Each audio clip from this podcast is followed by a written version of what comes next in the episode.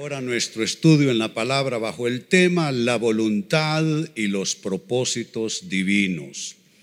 Eso encaja muy bien en nuestro contexto de vida nacional en estos días. La voluntad y los propósitos divinos. Y quiero abrir el tema con la lectura en la carta de Pablo a los Romanos capítulo 8 verso 28 que dice así, y sabemos como dice? Sabemos.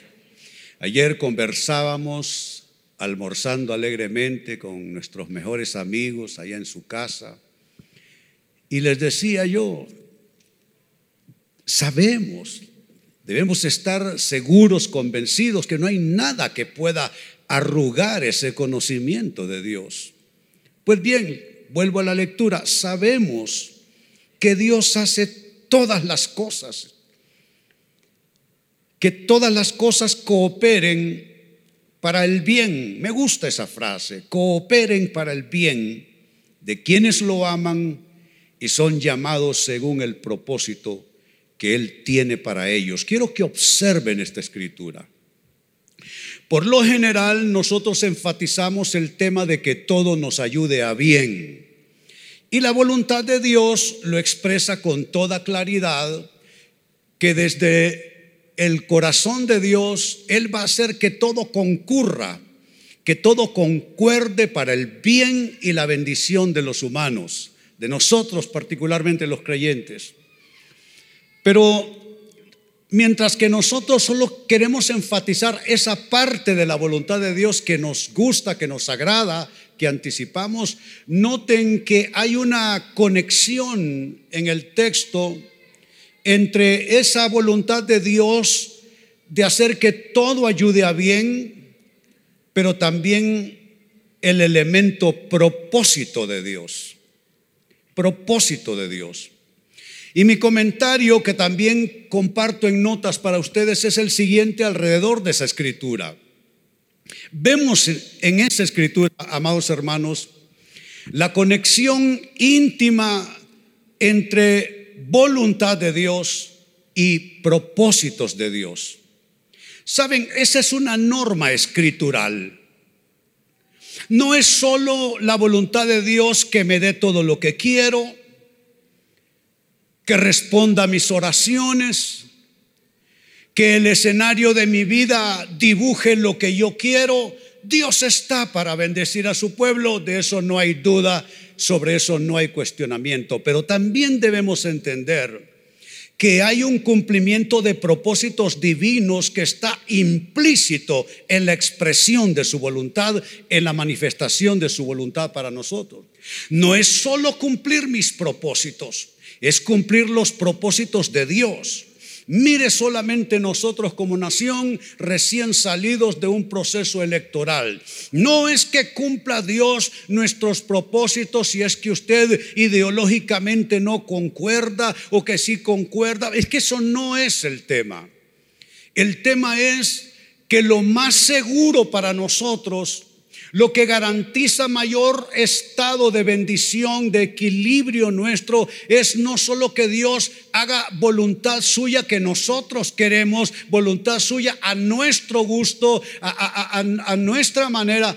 No, no, que Dios cumpla también propósitos. ¿Sabe? Yo tengo meses, largos meses, de estarle pidiendo a Dios, Dios, no le des gusto a nadie cumple tus propósitos para nuestra nación.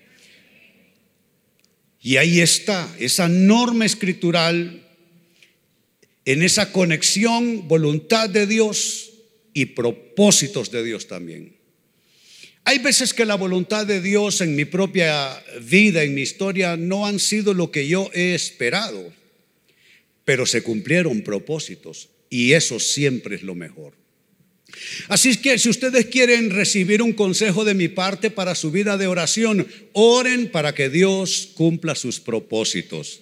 Ese es un buen consejo que les doy. Oren para que Dios cumpla sus propósitos en nuestra vida como colectividad. Ahora bien, ¿cómo entender la voluntad de Dios en el contexto de sus propósitos? Quisiera eh, resolver a Biblia abierta esa interrogante. ¿Cómo podemos entender la voluntad de Dios? En ese contexto de que Él está cumpliendo propósitos también y no solamente satisfaciendo deseos y satisfaciendo aspiraciones. ¿Cómo entender la voluntad de Dios en el contexto de sus propósitos? Primera respuesta. Tenemos que darnos cuenta que Dios hace todo para cumplir sus propósitos, no los nuestros. Diga conmigo, sus propósitos, no los nuestros. Y esto no lo estoy proponiendo así de mi propia inventiva, de mi propia capacidad pensante, no, es la Biblia que así nos lo dice. Si ustedes observan la escritura de Proverbios capítulo 16, verso 4, notarán que esa es su principal prioridad e intención. Dice Proverbios 16, 4, el Señor ha hecho todo para sus propios propósitos. Esa es su prioridad.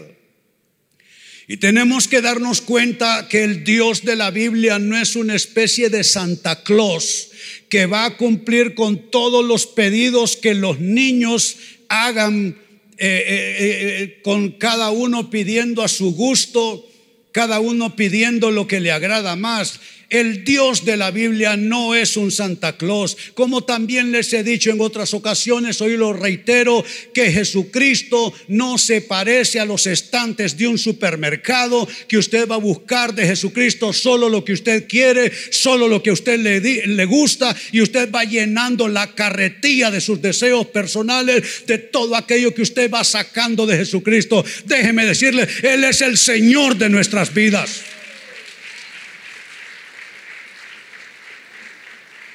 Y se debe cumplir más bien su voluntad que nuestro deseo.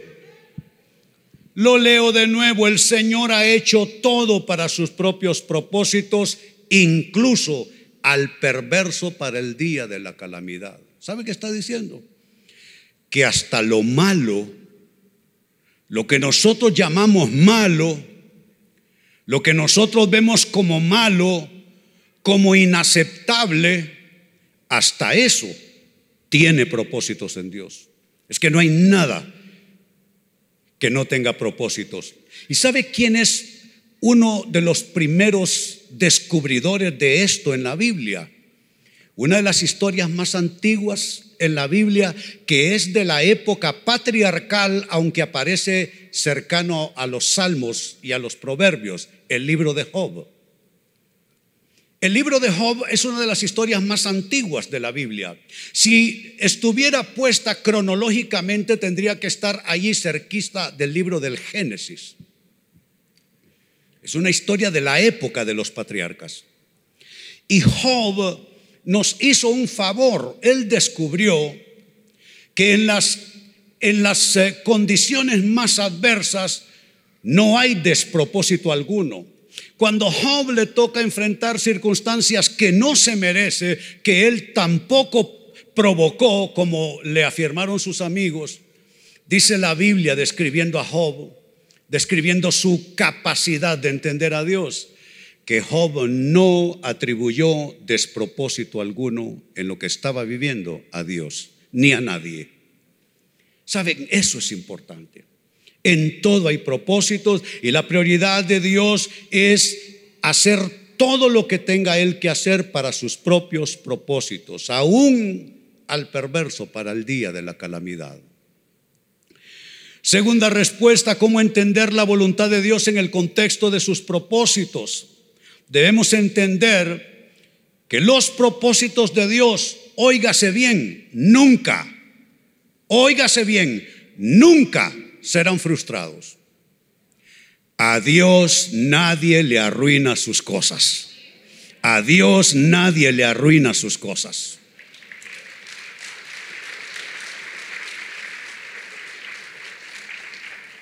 Cuando en el año de 1972 soy alcanzado por el Evangelio, y ya para 1975 estoy a tiempo completo en una iglesia.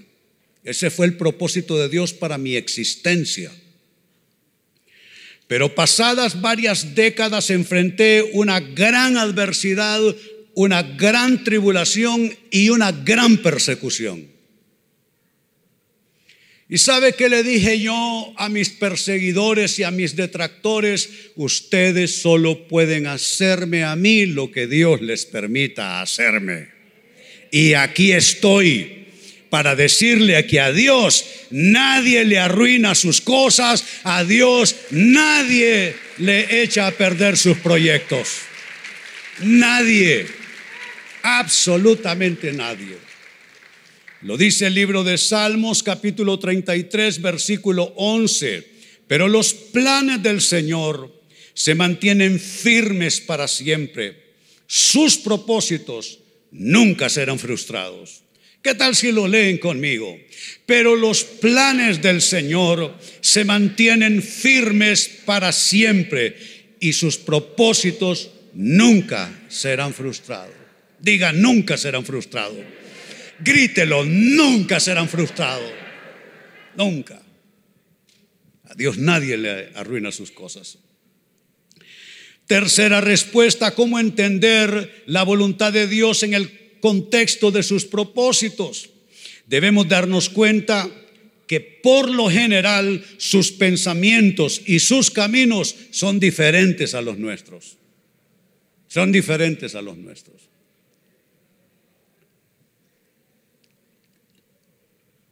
Va a ser muy poco probable que usted y yo coincidamos con Dios. Por lo general Dios nos sorprende con cómo Él responde, con cómo Él hace, con cómo Él diseña. Mire, pareciera que me lo hubiesen soplado al oído, dicho en secreto, año 2021, año de nuevos diseños. Venía una pandemia que en el año siguiente, en el mes de marzo 2020, se declaró pandemia en este país y en casi todo el continente en esas fechas, pero desde los meses de septiembre en adelante que comienzo a buscar a Dios para la declaración profética del año siguiente, Dios me habla que será un año de nuevos diseños, una pandemia que trajo nuevos diseños. Ahora mismo dentro de la vida eh, eh, ciudadana entramos a nuevos diseños también.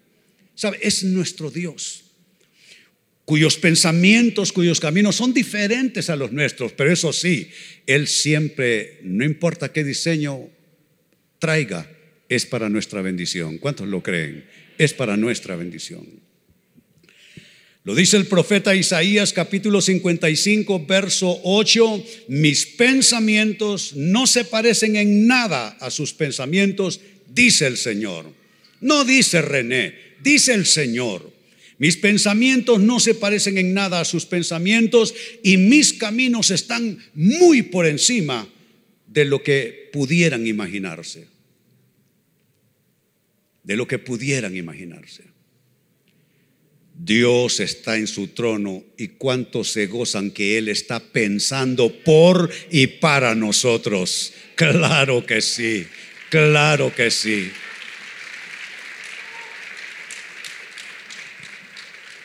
Y número cuatro, con lo que cierro, cómo entender la voluntad de Dios en el contexto de sus propósitos. Esto, como respuesta final, también es importante. Debemos darnos cuenta que la voluntad de Dios se revela a quienes, a todos, no. La voluntad de Dios se revela a quienes quieran cambiar su manera de pensar. Tengo todo el año y medio más de pandemia que llevamos diciéndoles, no verán los nuevos diseños si no cambian su manera de pensar. Y por lo general es así. La persona retrógrada, ¿sabe qué significa el término? Alguien que se aferra a una mentalidad desfasada. Eso es un retrógrado. La persona retrógrada que se aferra a conceptos y visiones de la vida conforme a lo que ha venido viviendo, esa persona se le apagará la lámpara, no tendrá revelación. Porque un serio requisito para poder comprobar la voluntad de Dios buena, agradable y perfecta es un cambio de mentalidad. Renunciar a los viejos paradigmas, renunciar a los viejos conceptos, renunciar a las viejas visiones y no quedar atrapado en una condición retrógrada, sino avanzar en un cambio, en una transformación, en una metamorfosis de mentalidad. La carta a los Romanos capítulo 12, verso 2 así lo define. Dice él, no imiten las conductas ni las costumbres de este mundo. Más bien, y destaco esa frase para ustedes, esa afirmación, dejen que Dios los transforme.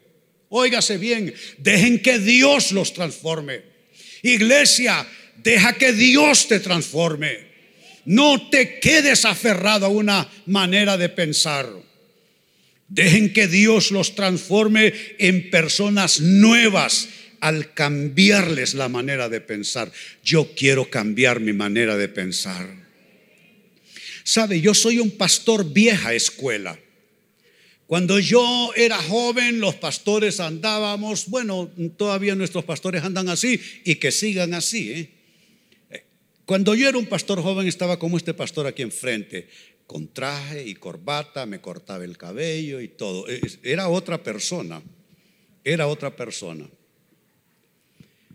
Pero sabe, fueron pasando las décadas y pasando las décadas y pasando las décadas. ¿Sabe cómo era mi iglesia en ese entonces? El que no subía de, por lo menos de corbata, no cantaba, no daba anuncios, no, no, no dirigía alabanzas, no ayudaba en las ofrendas, no ayudaba en las entradas. Es que tener corbata era como de los diez mandamientos, el número once. Pero fueron pasando las décadas y me di cuenta que uno tiene que ir cambiando su manera de pensar y su manera de percibir y entender la vida. Y entonces me ven a mí ahora en una imagen que no corresponde a la de aquellos entonces. ¿Pero por qué? Porque estamos en otra temporada, en otra época. Aquí lo importante no es pararse con corbata. Aquí lo importante es tener el corazón para el Señor. ¿Cuántos lo creen?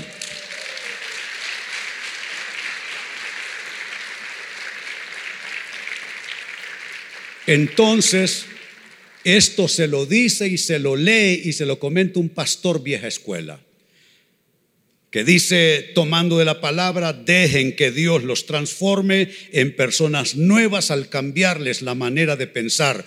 Oiga esta palabra, entonces. ¿Qué significa el vocablo entonces? Significa en consecuencia de. Ese entonces Puede ser un candado cerrado o un candado abierto dependiendo la mentalidad con que tú estés viviendo este tiempo. Lo que estamos viviendo en lo individual, en lo colectivo. Ese entonces puede cerrarte la puerta a la revelación de la voluntad de Dios. Dice entonces, es consecuencia. Entonces aprenderán a conocer la voluntad de Dios para ustedes la cual es buena, agradable y perfecta. ¿Cuántos quieren esto? Pues saben que eso no se vende en las tiendas. Eso está reservado para los que quieran cambiar su mentalidad. ¿Cuántos quieren cambiar mentalidad? Sí, sí, sí, tú no puedes terminar el año 2021 con la mentalidad del 2021 yo desde ya entro en la mentalidad de Dios para el año 22. ¿Cuántos quieren hacer lo mismo? Claro que sí, claro que sí. Y saben, con el obispo Solórzano ya estamos anticipando la declaración profética del año 2022, año de gracia y favor, año de gracia y favor. Muy bien, les invito a estar en pie. Vamos a orar al Señor ahí donde estás. ¿Por qué no levantas tus manos a Él? Reconoces su presencia en tu vida. Padre, te damos gracias en esta mañana. Que tu palabra moldee, Señor, nuestros corazones. Que tu palabra esculpa al nuevo hombre y a la nueva mujer en Cristo Jesús. Danos ojos para ver lo que tú ves, Señor. Danos corazón para sentir no desde nuestras mezquindades, para sentir no, Señor, desde nuestras limitaciones, para sentir no desde nuestras insignificancias, queremos sentir con tu corazón. Haz que nuestro corazón palpite conforme al tuyo, conforme a tu palabra. Hoy bendecimos este cierre de año Padre, bendigo estas vidas que están al alcance de mi oración.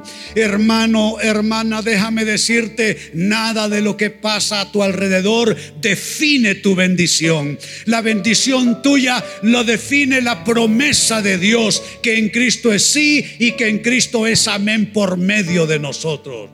No permitas que el entorno defina quién eres tú. No permitas que el entorno defina qué tienes tú o puedes tener. No permitas que el entorno defina qué puedes tú lograr. No permitas que el entorno defina quién eres tú. Quién eres tú lo define Dios, su palabra. Y Él dice que eres tan valioso, tan valiosa, tan importante como la niña de sus ojos. Te bendigo. Bendigo tu escenario de vida y vengo a declarar con la autoridad de la palabra que todo aquello que ha estado siendo retenido en tu vida se suelte por el poder de Dios para bendición, para bienestar, para liberación en tu vida. Si hay enfermedad que está esclavizando tu cuerpo, hablo saludos sobre tu cuerpo en el nombre de Jesús. Bendigo tu camino ¿Qué es lo que tienes que enfrentar en este fin de año? Asuntos de trabajo, cuestiones de familia, viajes, evaluaciones médicas, asuntos de compra, ventas de propiedades, planes dentro de lo que es cierre de año, inicio de año. Te bendigo y óyelo bien, proféticamente lo digo, y esta bendición no puede ser revocada. Esta bendición no puede ser revocada, no puede ser retenida. Te bendigo en el nombre del Señor. Te bendigo conforme a la promesa de Dios en el nombre de Jesús. Dios ha estado, Dios está y Dios estará en control de todo. Todo lo que tú no puedes controlar todo lo que tú no puedes gobernar, todo lo que tú no puedes decidir, la mente maestra lo decide para tu bienestar. Él guardará tu salida y tu retorno en paz. Él traerá la buena noticia que desde tus oraciones estás clamando. Hablo buena noticia para ti en este fin de año y ya dentro de poco inicio de la temporada siguiente. Oh, ama al Señor en esta mañana. Bendice al Señor, aleluya.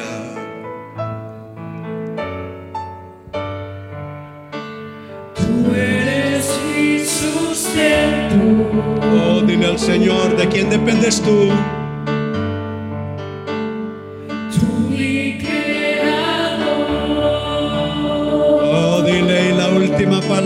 La tienes tú. Y la última palabra la tienes tú.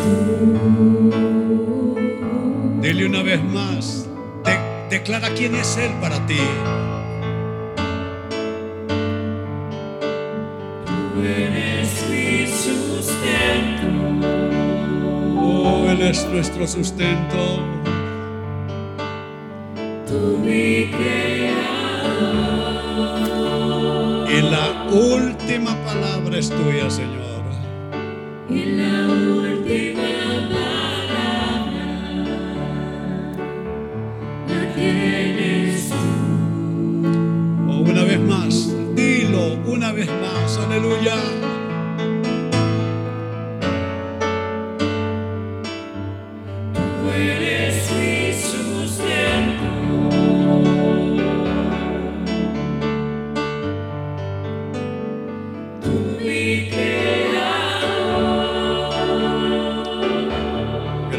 Jesús.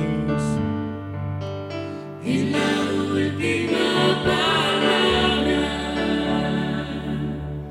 la tienes tú.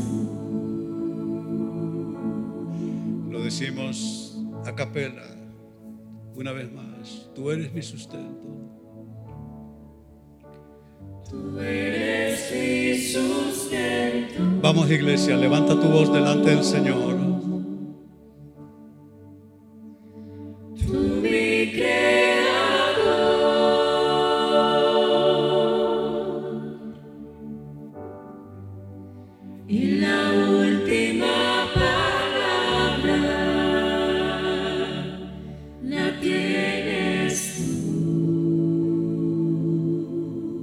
¿Cuántos lo creen? Digo, ¿cuántos lo creen? Muy bien, dale gloria, dale alabanza.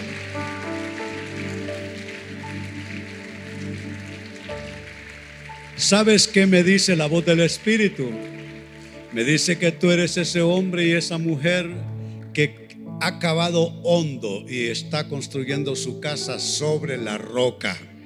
Y no importa que vengan ríos, que soplen vientos y que hayan tempestades, esa casa de tu vida, de tu proyecto de vida, no caerá, permanecerá, porque está fundada en la roca. Celebra al Señor en esta hora. Dios le bendiga, iglesia. Los amo. Aleluya.